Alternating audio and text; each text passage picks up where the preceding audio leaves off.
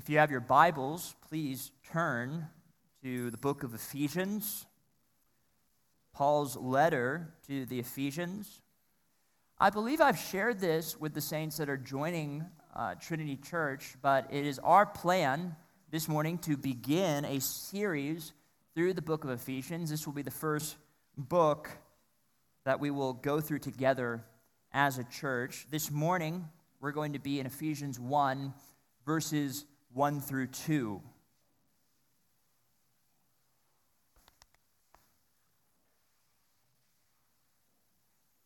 I'm going to read these verses and then I'm going to pray briefly once more. Ephesians 1, verses 1 through 2.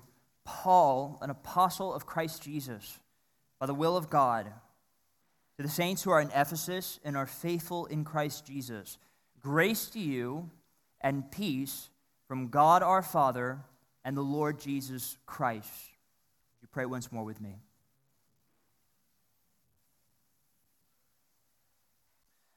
Father, we repeat and ask the same prayer of that psalm or that song we just sung a moment ago that your victorious word would go forth, that it would bring strangers home, and that it would, uh, Lord, comfort your people.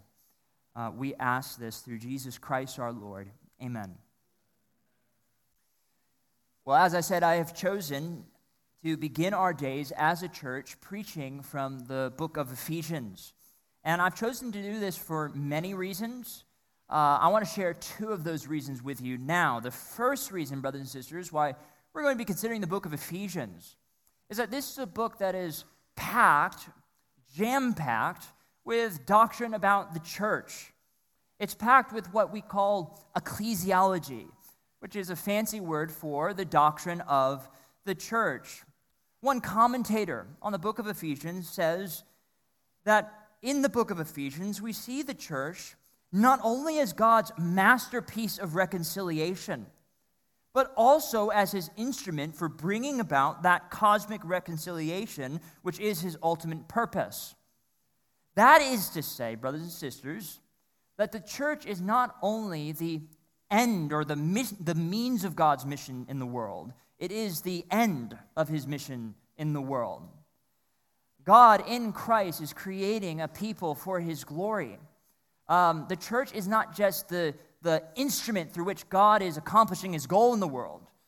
No, it is his goal in the world a people for his own possession that are zealous for good works, a people known as the church. And I can think of no better way, as a new church, indeed, a brand new church, uh, a better thing for us to consider than what does it mean to be a part of this great community called the church? What does it mean to be a local gathering of God's people? So that's one reason we're going to be in Ephesians. The second reason, brothers and sisters, is the book of Ephesians is packed with theology.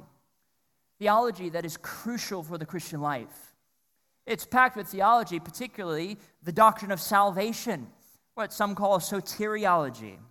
We're arriving this morning as what has been referred to as the crown and climax of Pauline theology. The crown, the climax of Pauline theology. As we go through this series, you can be the judge if that is true. The Romantic era poet Samuel Taylor Coleridge described Ephesians as the divinest composition of man. So lofty is the book of Ephesians, he uses a word we don't even use anymore the divinest. How divine is it? It is the divinest, the most divine. We can see something about what's distinct and special and peculiar about the book of Ephesians by comparing it to Paul's other letters. So, when I was a child and my father would lead us in family devotions, if we ever read a, uh, a book of Paul's, if we ever read a letter of Paul's, my father would always ask us, now, kids, is this a letter where Paul is happy with his readers? Or is this a, Paul, a, a, a letter where he's disappointed with his readers? What a great question to ask. Is this a happy Paul letter? Or is it a disappointed Paul letter? Well, most of his letters you can tell. The book of Ephesians, actually, not so much. It's written with very little personal knowledge of the readers that he's writing to. Uh, rather, this is a letter that is, by and large, a treatise about the doctrine of salvation. It's a letter in which we see a heavenly view of the drama of salvation. We have God's master plan of redemption set forth to us, especially in chapters 1 through 3. And then chapters 4 through 6, we see how do Christian people respond to that doctrine of salvation? How do they respond to what God has done in redemption? Okay, this morning, we're going to be in verses 1 and 2, the introduction to this great epistle. And I have three points this morning. Point number one, a trusted apostle. Point number two, a faithful church. And point number three, a certain blessing. We have a trusted apostle, a faithful church, and a certain blessing. And if you're uh, not familiar with what we call expository preaching, uh, something we believe as a local church is we believe that when I get up here, it's not my job to preach my own thoughts or preach what I think is important. Uh, it's to preach what God's word says. And when I offer something like an outline like that to you, it's sort of what I understand to be the outline of the text, what seems to be what Paul wants to get across here. So consider with me point number one a trusted apostle. Verse 1 says, Paul, an apostle of Christ Jesus by the will of God. We're going to ask the text questions. We're going to get to know who is Paul. According to the New Testament, who is this person that's writing this great letter? I read one commentator that said, I don't know why um, these days in Western society, we don't start letters this way by identifying ourselves. Now, if you get an email or a letter, you have to go to the bottom to see who's writing to me. Um, it seems like in the first century it made more sense. They write their name at the top Paul, an apostle of Christ Jesus. Well, who was Paul? Many things I could say about Paul. Let me say three things. First, Paul was Saul the Jew. Paul was Saul the Jew. Uh, we can think sometimes that Paul, in his name Paul, was a name that was granted to him after his conversion. Um, this is not so.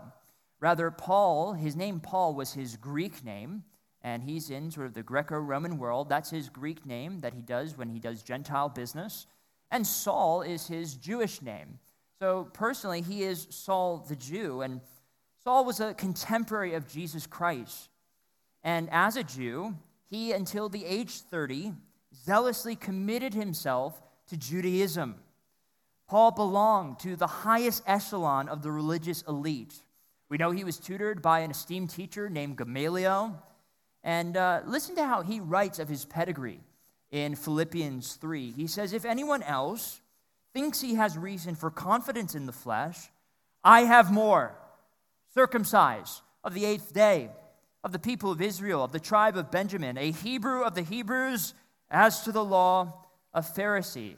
Who was Paul? Paul was Saul the Jew. But secondly, we see that Paul was a sinner saved by God's grace. He was a sinner saved by God's grace. In that same Philippians text, he says, As to zeal, I was a persecutor of the church. Friends, we can Forget about this. Paul was a sinner, like every one of us is a sinner, but Paul was a sinner in a pronounced way. Saul was a vile man. Saul was profoundly evil. Before his conversion, Paul ravaged the church. He hated and violently persecuted the church. He despised Christ and his cause in the world. Nothing brought him more pleasure than to disrupt the Christian message and to disrupt the spread of the gospel, even if that meant imprisoning saints, even if that meant separating children from their parents, even if that meant even delivering Christians over to their death. He was a reviler of the gospel of Jesus Christ, but it's this same reviler of Jesus Christ that God would own as a vessel for his own will. He would be won by the power of the gospel. Listen to how Paul refers to uh, the gospel in 1 Timothy 1. He says, The saying is trustworthy and deserving of full acceptance that Christ Jesus came into the world to save sinners, of whom I am the foremost. But I receive mercy for this reason that in me, as the foremost, Jesus Christ might display his perfect patience as an example to all those who are to believe in him for eternal life. Friends, Paul understood himself to be the greatest sinner that ever lived. He said, Look, if you need proof of the power of the gospel, you need to look no further. I am breathing confirmation that Christ can save anyone. Paul believed that his life bore eloquent witness to the saving power of Jesus Christ. He was a sinner. But indeed, brothers and sisters, he was a sinner who was saved by the almighty grace of God. Paul was Saul. He was a sinner saved by grace. Paul was also a sufferer. Uh, there's many things in the life of the Apostle Paul that are emblematic of Christian experience, that are to show us how a Christian should go through the Christian life. And no doubt, Paul suffered in such a way. But like his sin, Paul was a sufferer who suffered in pronounced and profound ways. Jesus Christ even pointed this out about Paul upon his conversion. The Lord said, He, that is Paul, is a chosen instrument of mine to carry my name before the Gentiles and kings and the children of Israel. For I will show him how much he must suffer for the sake of my name. Paul, reflecting on his own suffering, he says in 2 Corinthians 11, Five times I received at the hands of the Jews the 40 lashes less one. Three times I was beaten with rods. Once I was stoned. Three times I was shipwrecked. A night and a day I was adrift at sea. On frequent journeys, in danger from rivers danger from robbers, danger from my own people, danger from Gentiles, danger in the city, danger in the wilderness, danger at sea, danger from false brothers, in toil and hardship, through many a sleepless night, in hunger and thirst, often without food, in cold and exposure. Apart from all other things, there is my daily pressure on me for my anxiety for all the churches. Paul was a sufferer. Paul was painfully acquainted with persecution and pressure. He suffered faithfully for the name of Christ, and he suffered knowing all the while that such pain, such suffering in his life was preparing him for an eternal weight of glory. Was preparing him, it was training him for heaven. He says this in 2 Corinthians 4 We do not lose heart. Though our outer self is wasting away, our inner self is being renewed day by day. For this light and momentary affliction is preparing for us an eternal weight of glory beyond all comparison. Paul's suffering was preparing him for heaven. And sisters, this isn't the main idea of this sermon, but this is something we should all appreciate.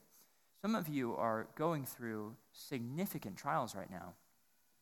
Some of you are going through acute seasons of pain and suffering, and you might be wondering, what is this for? And the reality is, the Bible doesn't always give answers for why we are suffering, why the Lord puts us through such distress, why He puts us through such pressure. But He does tell us that all our trials in Christ, they are preparing us for an eternal weight of glory. They are, repair, they are preparing us for heaven, for eternal bliss with our Lord. Amen.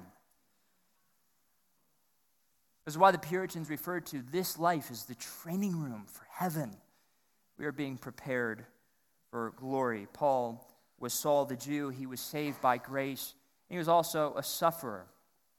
And continuing to ask Ephesians 1 questions, we should be asking, where is Paul as he writes this letter? Well, Paul, continuing with his suffering, he's imprisoned for a second time. And it's he's chained in Roman house arrest. And though he's chained in Roman house arrest, he has the freedom to write letters to his friends. He has freedom to write letters to churches. He also has freedom to receive guests. Um, if you're putting your Bible together, it's likely Paul is writing these letters where we find him at the end of the book of Acts. So in Acts 28, we see Paul, he's, he's in prison, uh, but he's re- able to receive guests. That's the Paul who's writing the book of Ephesians. Uh, for you people who like dates and dead people, uh, this is probably around 60 to 62 AD, and it's also the time when he's writing the book of Colossians, the book of Philippians, and uh, Philemon. Okay, what does Paul say about himself in the text? What does he say about himself in Ephesians 1? Well, it says that Paul was an apostle of Christ Jesus. That word apostle, what does it mean? The word apostle means messenger, it means representative, it means envoy. And it's very important that we understand what does Paul mean when he says he's an apostle because we actually live in a day where some ministers cl- carelessly claim the title apostle. My name is Pastor Zach DePrima. That is my title. I'm not an apostle. I'm not in that role that the apostle Paul served. To be an apostle meant something very specific to Paul. Apostles were physical witnesses of the resurrected Lord, and they were explicitly charged with authority in the church. For Paul, this involved bringing the gospel to the Gentiles. For Paul, this involved strengthening other churches. For Paul, this involved writing, literally writing much of the New Testament under direct inspiration of the Holy Spirit. That is a right that no one has today. No one has that right to edit the Bible. No one has the right to add words to the Bible. In fact, you should immediately distrust anyone who says, hey, the Holy Spirit told me XYZ. Or the Holy Spirit has revealed to me ABC. Unless they're referring to their devotions that morning, where they opened up the Word of God and they saw the will of God in the text. Now, brothers and sisters, the apostles, the apostles were those great men that God erected as pillars in the early church. Each of them died as martyrs. Some of them penned the very letters and narratives of the New Testament. This is why, when we read the Apostles' Creed or the Nicene Creed, we say we believe in one holy, Catholic, apostolic church.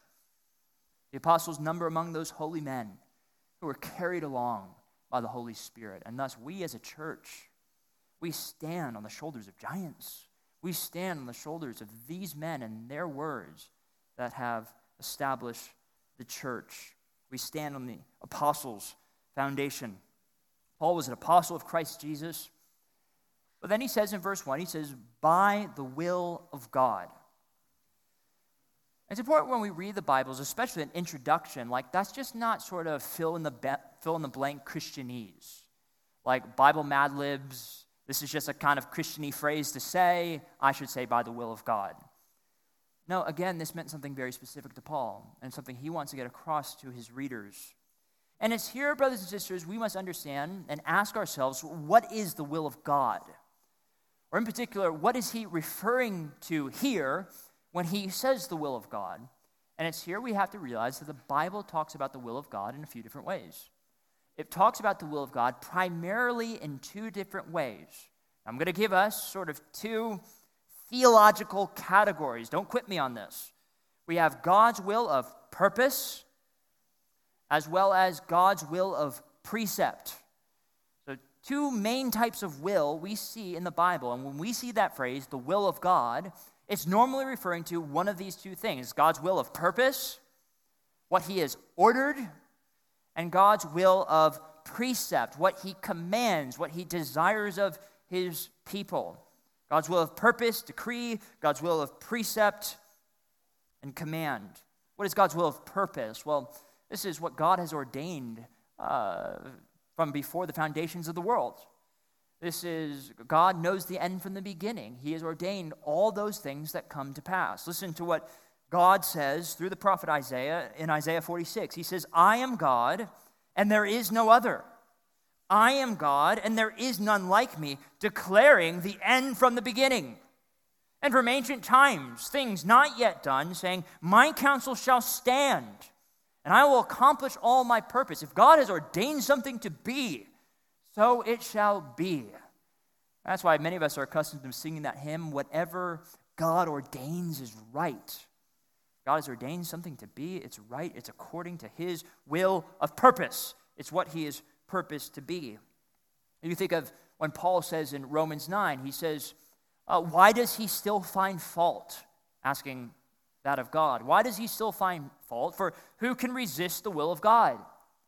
Friends, God's will of purpose cannot be thwarted. We can't undo or change what God has ordained. And more on this in the book of Ephesians. That's God's will of purpose. Well, then we have his will of precept, his will of command. This is what God commands his people. This is what God wants of the world. This is what God wants of those who follow him. So, for example, Paul writes in the book of Colossians around the same time, he talks about his friend Epaphras. And he says, Epaphras, who is one of you, a servant of Christ Jesus, he greets you always, struggling on your behalf in his prayers, that you may stand mature and fully assured in all the will of God.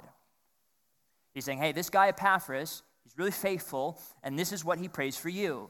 He prays that you would be mature and fully assured in the will of God. Well, when he says the will of God there, he's not saying that you would know everything that God has ordained to be. We can't know that, right? God knows the end from the beginning. The secret things belong to the Lord. No, he's saying that you would know what, how God wants you to live, that you would know his word more, that you would understand his revealed will more, and that you would live in conformity to that will. Or in 1 Thessalonians 4, I love this verse because so many of us want to know what does God want for me? What does God want for us? It says, This is the will of God, your sanctification. What does God want for me in this life? What does He command for me in this life? He wants more conformity to Christ through my daily, pound for pound, step by step sanctification, conformance to His will of command. Okay, back to Ephesians 1. What will of God is Paul referring to here? Friends, based on the context, I think it makes most sense that Paul is referring to the will of God's purpose. That Paul had been ordained to be a messenger of the gospel. I think it makes most sense that he's referring, referring to the will of purpose. The Lord had ordained to establish Paul as an apostle and use him as his chosen vessel. And I believe this because this is how Paul reflects upon his own ministry. This is what he says in Galatians. He says, But when he, that is God, who had set me apart before I was born, and who called me by his grace, he was pleased to reveal his Son to me, in order that I might preach him among the Gentiles. He says, I'm not just Paul because Jesus commanded me to. I'm, be- I'm Paul the apostle because Jesus planned me to be. God purposed me, purposed for me to be an apostle. This was a part of his eternal plan. Well, friends, why does it matter that Paul is an apostle of Jesus Christ by the will of God? What does that mean for us? What does that mean for us as a church? What does that mean for us as we move through the book of, of Ephesians? Friends, when we hold in our hands a letter from the apostle Paul, we hold a message from the true and living God we read the words of a man who was seized from his mad career of sin and thrust into the very will of God by his almighty hand. The letter of Ephesians, friends, like all of Scripture, is not optional advice for the Christian. No, this is the Word of God. Thanks be to Him. Like all of Scripture, it is both marvelously, truly man's Word and God's Word established by the sovereign will of the Lord. This Paul was a trusted apostle. Consider, secondly, point number two, a faithful church.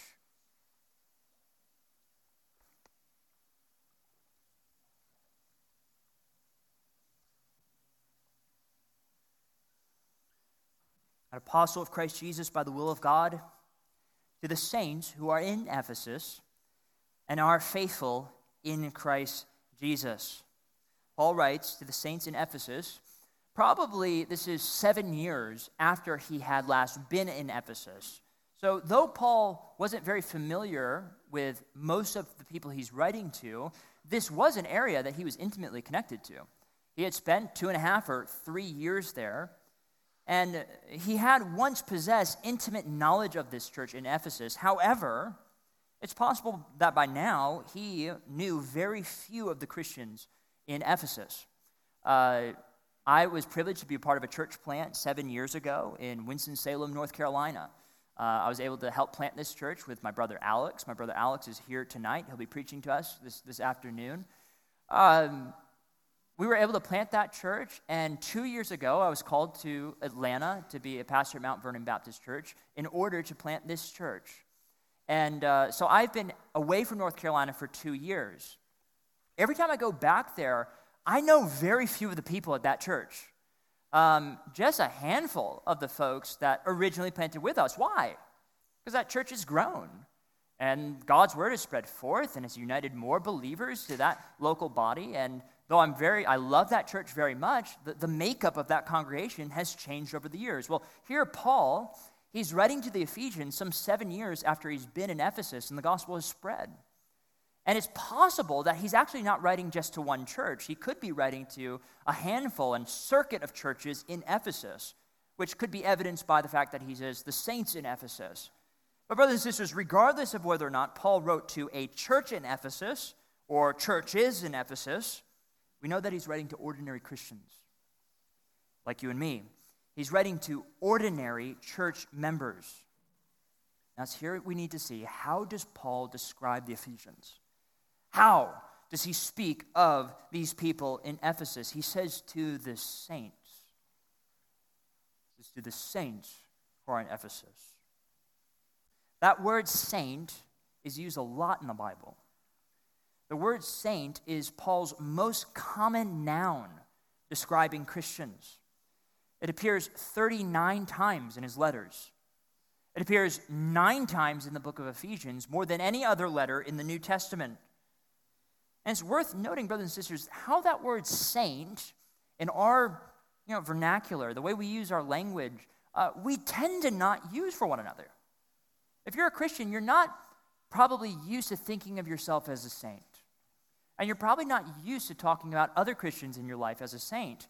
Meanwhile, the word Christian is used very little in the Bible, but the, the word saint is used profusely. It's here that I think the Roman Catholic Church has done much to confuse people. Uh, we think of saints as people of pronounced, proven worth in the kingdom of God. They're a plus Christians. They're Navy SEAL Christians. They are turbo power beast mode believers. They're special. Yeah, friends, that notion, you just have to realize it's foreign to the New Testament. If you've been a Christian for any length of time, get used to realizing you're a saint. Get used to understanding that you are a saint called to be part of the people of God. According to the Bible, for one to be a saint means to be a child of God. That means to not be a saint means to not be a child of God. According to the Bible and the mind of Paul, the word saint was the most fundamental, basic name for a Christian. What does it mean? Friends, it, it literally means holy one, uh, set apart ones. Uh, it means holy one. And even as I use that word holy, that has several different connotations, several different meanings, some of which that overlap. Well, the word saint, according to Paul, is not far removed from the way the Old Testament uses the phrase. They were the people of God.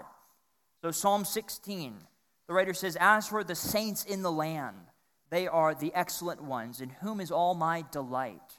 That's the, the people of God. Friends, there's, there's many things I want to highlight about what does it mean to be a saint. Here are three things to understand what does it mean to be a saint.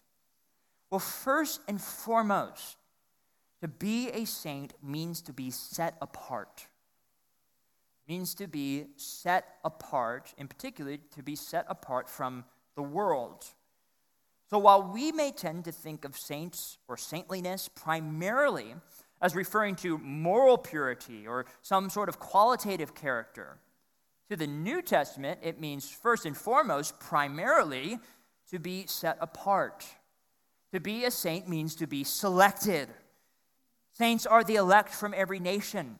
They are chosen from before the foundations of the world. They are special people who have been given special blessings. They've been given the oracles of God. They are recipients of the mystery of the gospel. They are delivered from the domain of darkness have been cast into or transferred into the kingdom of Christ. They are separated from the world. As the book of Titus says, they are people of God's own possession who are zealous for God's grace. They're people of God's own possession, made so wholly and solely by the grace of God. They are set apart. But secondly, friends, to be a saint does mean to be cleansed. It does mean to be morally pure.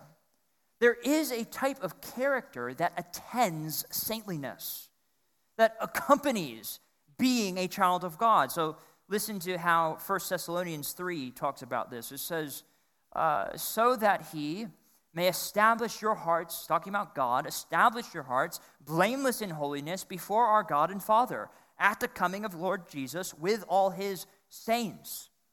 To be awaiting the Lord Jesus Christ and to number among his saints means that God has established our hearts blameless and holy. Revelation 19, which talks about the blessed wedding between the church and the Lord, says it was granted to her, that is, the bride of Christ, to clothe herself with fine linen, bright and pure. For the fine linen is the righteous deeds of the saints. To be a saint means there's some righteous deeds that accompanies that sainthood, that saintly life. Saints are those who have been called to be the people of God's own possession. They have been called to be a people who are zealous for good works, marked by inward and outward righteousness. So to be a saint means to be set apart, it means to be cleansed. Thirdly, it means to be united to Christ through faith. To be a saint, the new covenant, means that we are united, we are one with Christ through faith. 1 Corinthians 1 to the church of God that is in Corinth to those sanctified in Christ Jesus, called to be saints together with all those who in every place call upon the name of our Lord Jesus Christ. Everywhere you see saints, they are those who are resting in Jesus Christ. They are those who are exercising faith in Christ. They are looking not to themselves, but to outside themselves in the person of Jesus Christ. They are in Christ, and they are so through faith. Philippians 1 to the saints in Christ Jesus who are at Philippi. Philippians 4 greet every saint in Christ Jesus. He's not saying greet those saints that are in Christ Jesus. No, all of the saints, all of them are in Christ Jesus. He is the one in whom they have faith. Well, friends, if a saint is one who is in Christ Jesus, if a saint is one who is cleansed by the blood of Jesus Christ, if a, one, a saint is one who is set apart for the glory of God. It's worth asking yourself, Christian, how are you different from the world? If you are in Christ, you have been set apart by God.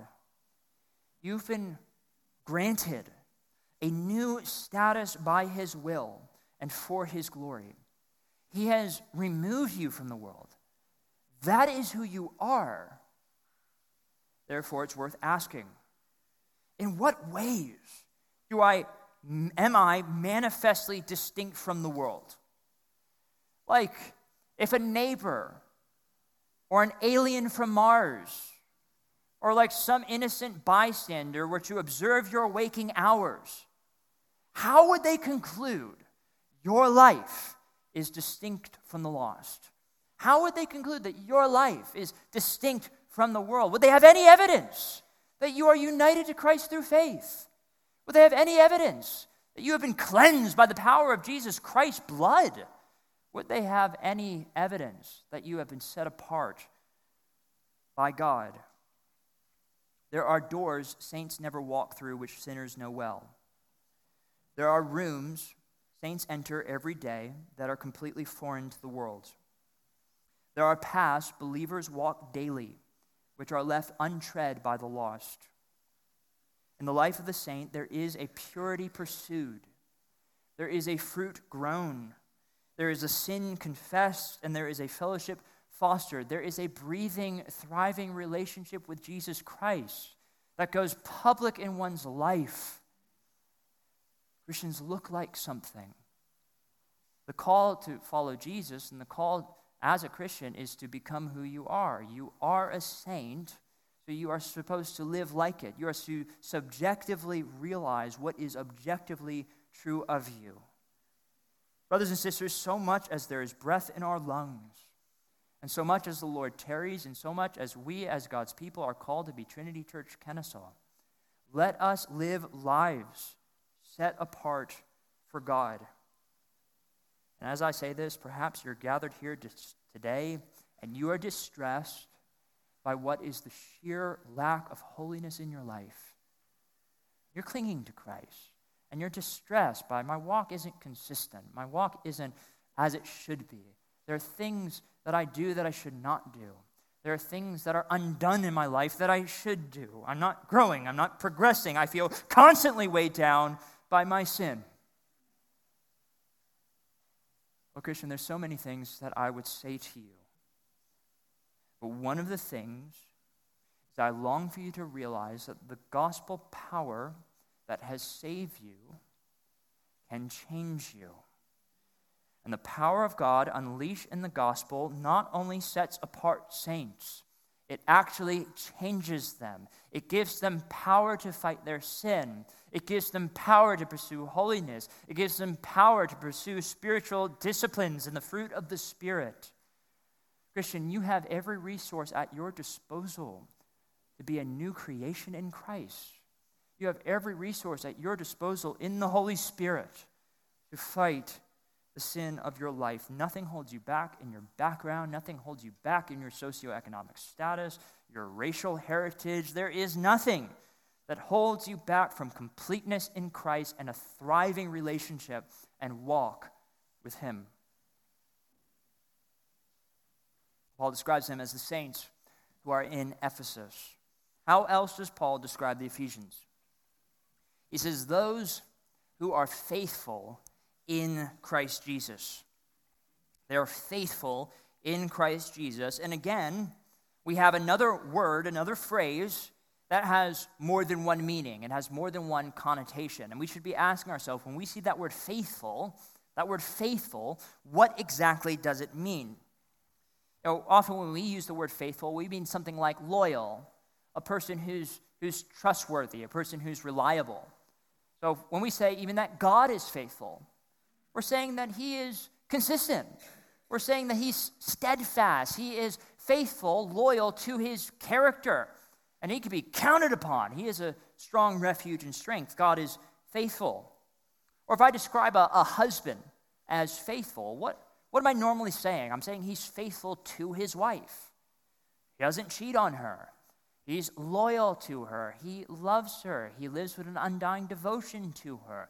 That's what a faithful husband is. Well, the other definition of faithful is the one that I think this text is using. And is that that of being full of faith. Being full of faith in something, or more particularly, someone. So, if that is true, the word faithful here refers not so much to the character of the people described. It doesn't refer so much to the character of the Ephesians, so much as the object of their faith. So the point is not that the saints in Ephesus are so great, it's that they have such a great Savior. They are faithful in Christ Jesus. You remember in John's Gospel, in John 20, the Lord appears to his disciples. This is after his resurrection. And he appears to most of his disciples, save one, Thomas. He's not there. He appears before his disciples. Jesus leaves. The disciples tell Thomas, and what does Thomas say? He's, that sounds great and all, but not until I put my fingers into the wounds of our Lord will I believe. Literally, the verb, verb, verb form of, of having faith, the verb form of faithful. And then you know Jesus appears to him, and Thomas says, My Lord and my God. And then Jesus says, Have you believed, Thomas? Because you have seen me. Blessed are those who have not seen me and yet have believed. Jesus is saying there, Blessed are the faithful. Blessed are those who are full of faith in me. They believe the witness, they believe the sure testimony of the apostles. Friends, Christians are those who have faith in Jesus Christ. In the words of John Murray, faith is a whole souled movement of self commitment to Christ for salvation from sin and its consequences. Faith is whole souled reliance upon Jesus, whereby we say, Nothing in my hands I bring. Simply to his cross I cling. I don't look to my own life, I look to his life. His life, his death, his resurrection, everything he is, everything that I am not. My only hope in life and death is that Jesus is the Christ. He is the Son of God, and He died on a Roman cross for my sins. Christians believe in truth, they believe in the gospel. They are those who are faithful, they take Jesus at His word. Those who are faithful, they believe in what is written. Those who are called faithful, they know their need. Those who are called faithful, they repent and run to the Son of God. They rejoice in glorious hope that this Christ will come again to judge the living and the dead. It's that great exchange. On the cross, as Jesus died, the wrath of God was satisfied. I don't trust in my own doings, I don't trust in my own performance. I trust in the blood of my Savior. Well, how should this help us, brothers and sisters? I hope you can see. Christian, your faith is not primarily judged by the quality of faith's subject, that is, yourself. Some of you kids, you know how to diagram a sentence? A sentence has a subject and a verb, right? It often has an object or a direct object or indirect object, but it has a subject and a verb. Imagine this sentence uh, Pastor Zach has faith. Pastor Zach is the noun, the subject, has faith is the verb. All right, Pastor Zach has faith in the object, in Christ. What I want you all to understand is the nature of faith, saving faith, is not about the strength of the subject. It's not so much about the quality of the faith, it's about the sure object. It's about the certainty and steadfast and promises kept by our Lord. It's about Jesus Christ. Not the quality of the faith, it is the object of the faith. Faith is not some ambiguous concept, some amorphous belief in a higher power or something bigger than yourself, or all things are going to shake out in the end. No, faith is quality because of the reality because of the truths in which we rest. Faithful people are full of faith in truth. They are full of faith in God the Father Almighty. They are full of faith in a real man named Jesus of Nazareth. And they're faithful in his reconciling blood and his resurrection and sure return, return and they are sustained by such living faith in a living Christ. Paul writes to a faithful church, and that faithful church tells you so much less about the church and so much more about the character of God. Consider lastly, point number three, a certain blessing. A certain blessing. Here we've arrived to the actual greeting of the letter. Verse 2 Grace to you and peace from God our Father and the Lord Jesus Christ. Now, this construction, this greeting is similar to almost all of Paul's readings, and they are uh, all of his greetings, and they almost always include four things grace, peace, God the Father, and Jesus Christ. And those things represent, I think, sort of two categories. You got gifts, and you got givers of those gifts. Grace and peace from God our Father and the Lord Jesus Christ. Who are the givers? Well, friends, the, the Father and the Son, as, as we shall see in Ephesians, the Spirit, they are cooperative agents. They are the Godhead, and they bring about salvation to all of God's elect. We are saved in the triune name. And in this greeting, they are the givers. Well, what does Paul say they give? He says they give grace and peace. Grace to you and peace. Peace to you would have been an ordinary greeting, uh, ordinary Jewish greeting. You've heard that word shalom. That's an ordinary greeting that, that Jews use for meaning peace to you. And Paul is using that greeting deliberately so, but he is lifting it into a Christian realm. He's lifting it and giving and packing it with Christian ideas and theology. To Paul, I believe, and we can, I think this text shows that grace and peace are the beginning and end of salvation. So, the end of our salvation, that is the goal of our salvation, is a perfectly peaceful relationship with God. It's to be completely and totally reconciled with Him. And we experience that already, but there's a level to which we don't yet experience that fully. But the grace that has appeared in the Lord Jesus Christ has reconciled us to God and is completing our salvation. That's why John Newton says in that hymn, Amazing Grace, was grace that brought me safe thus far, and it's grace that will bring me home. Peace is the goal of the salvation, and grace is the instrument bringing us towards that goal.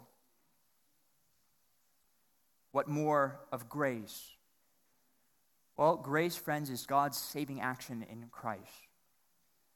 Uh, the Old Testament parallel would be his covenant love.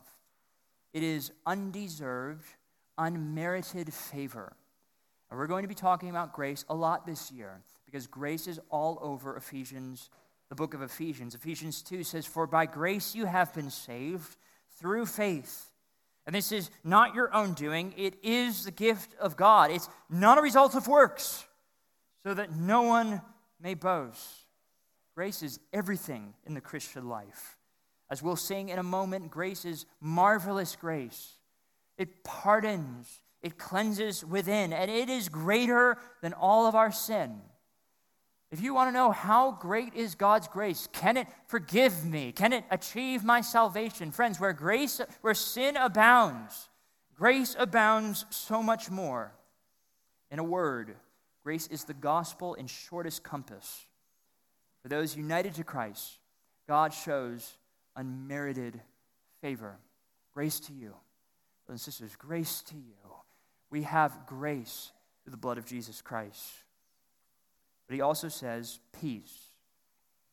Peace be with you. Paul's Jewish readers, the offer of peace was an echo of Aaron's blessing that we see in number six. Aaron, Moses' brother, what's known as the Aaronic blessing. You've probably heard something like this before The Lord bless you and keep you. The Lord make his face shine upon you and be gracious to you. The Lord lift up his countenance upon you and give you peace. So shall they put my name upon the people of Israel, and I will bless them. Friends, the, mention of peace here, it's no casual salutation like, peace, guys. It's not like that. No, no. Paul is referring to an objective, settled standing with God. This is how he refers to peace in Romans 5. Therefore, since we have been justified by faith, we have peace with God. We have a new relationship, a settled standing with Him through Jesus Christ. Through Him, we also have obtained access by faith into His grace in which we stand and rejoice in the hope of the glory of God. As this is the goal of the Bible, is to bring people back into fellowship with God. And for us to have any comprehension of peace, we must appreciate, we must appreciate what peace implies. Friends, the promise of current peace, it implies past war. The blessing of current fellowship implies former fracture. Our resolved status implies rebellion. Outside of Christ, men and women are completely and utterly hopeless. Brothers and sisters, friends, we need to realize every single person with breath in their lungs, they fall into two categories. There are those who are in Christ, and there are those who are outside of Christ. They are those who are rebels according to their own will, and those who are at peace with God, who have been reconciled to Him in Christ. We're either sinners who stand condemned, we are children of God made righteous through faith in Christ. We are either those without hope and peace in the world, or we are those reconciled to God by the blood of his Son. Friends, there's nothing in between. There's nothing in between a sure and reconciled relationship to God and complete and total fracture. And it's so important if you're not a Christian for you to comprehend this. you might not be a Christian or might self consciously not be a Christian, and you might think, yeah, maybe God is real, maybe He's not, but I'm, He's not my enemy. Uh, I'm not a rebel. I don't oppose Him. I think Christians are great. They can do their own thing, they can worship God, they can think that all that stuff is real, but me and God, we're okay. I don't hate Him. I'm just not a Christian. Well, my friend, you must realize what God's word says about you. And you must not trust, I, I, beg you to not trust your own rendering of yourself, your own assessment of yourself, because the scriptures say the heart is deceitfully wicked. And who can know it? The Bible says all have sinned and fall short of the glory of God, and Jesus Christ is the way, the truth, and the life. And unless you trust in him, you will perish in your sins. The call on your life today is to turn to Christ. It's to acknowledge everything that He is. It's to acknowledge everything that you're not. And it's to turn away from your sin and to lay hold of the Lord in faith. You say, I'm sorry, God, about my sin. I trust in Jesus. The Bible says, all who believe in the Lord Jesus Christ will not perish, but they will have eternal life. And you must realize until you turn to him, you are at enmity with him. You are a just recipient of his wrath. And you need, more than anything in this life, to turn to the living Jesus Christ. Is real and he can save you. He is faithful and just to forgive us all our, of all our sins. All those who come to him, he will by no means cast out. He calls on the sinners, he calls on the wayward, he calls on the religious, he calls on the hypocrites, he calls on everyone to come to him and find food. As a thirsty man, find drink. As a beggar, find money without price. He freely offers himself to all those humbly bow before him, own him as their Lord, and repent of their sins. Would you Pray with me.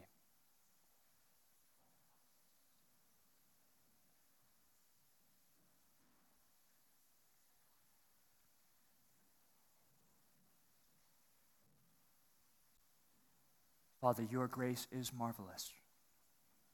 It freely pardons us, it cleanses us, and in your word you have given us such rich promises in Christ. Lord, we pray that we would receive the blessing today, that we would experience your grace afresh today, your mercy through the blood of your Son. And Lord, that you would bring us to greater consciousness of the reality of our salvation, greater understanding of the blessed peace that you have secured in Christ. Lord, we are told that He can make peace, He can bring us to a settled standing with God. Lord, please help us to comprehend this grace with greater fullness. Lord, we pray that those of us who feel wayward, those of us who are wayward, that we would follow Jesus Christ more closely. What we ask not, you would give us. What we know not, you would teach us. And what we are not, you would make us. We ask this the merits of our Lord by the power of the Holy Spirit. Amen.